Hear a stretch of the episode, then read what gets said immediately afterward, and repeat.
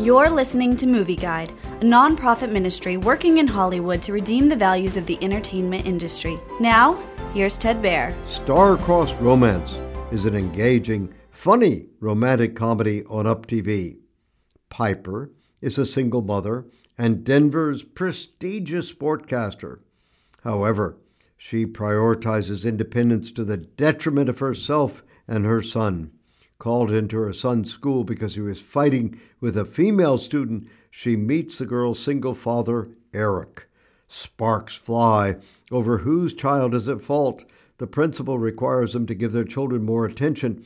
He forces them to work together to stage the school play, a steampunk version of Shakespeare's Romeo and Juliet.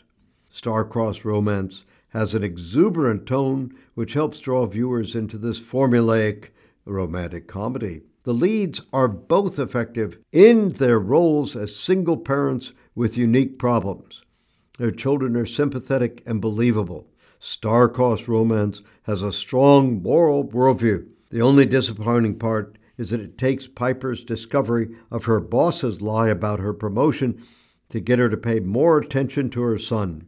Also, a minor character gives some hedonistic feminist advice. Otherwise, Star-Crossed Romance is refreshing and a joy to watch.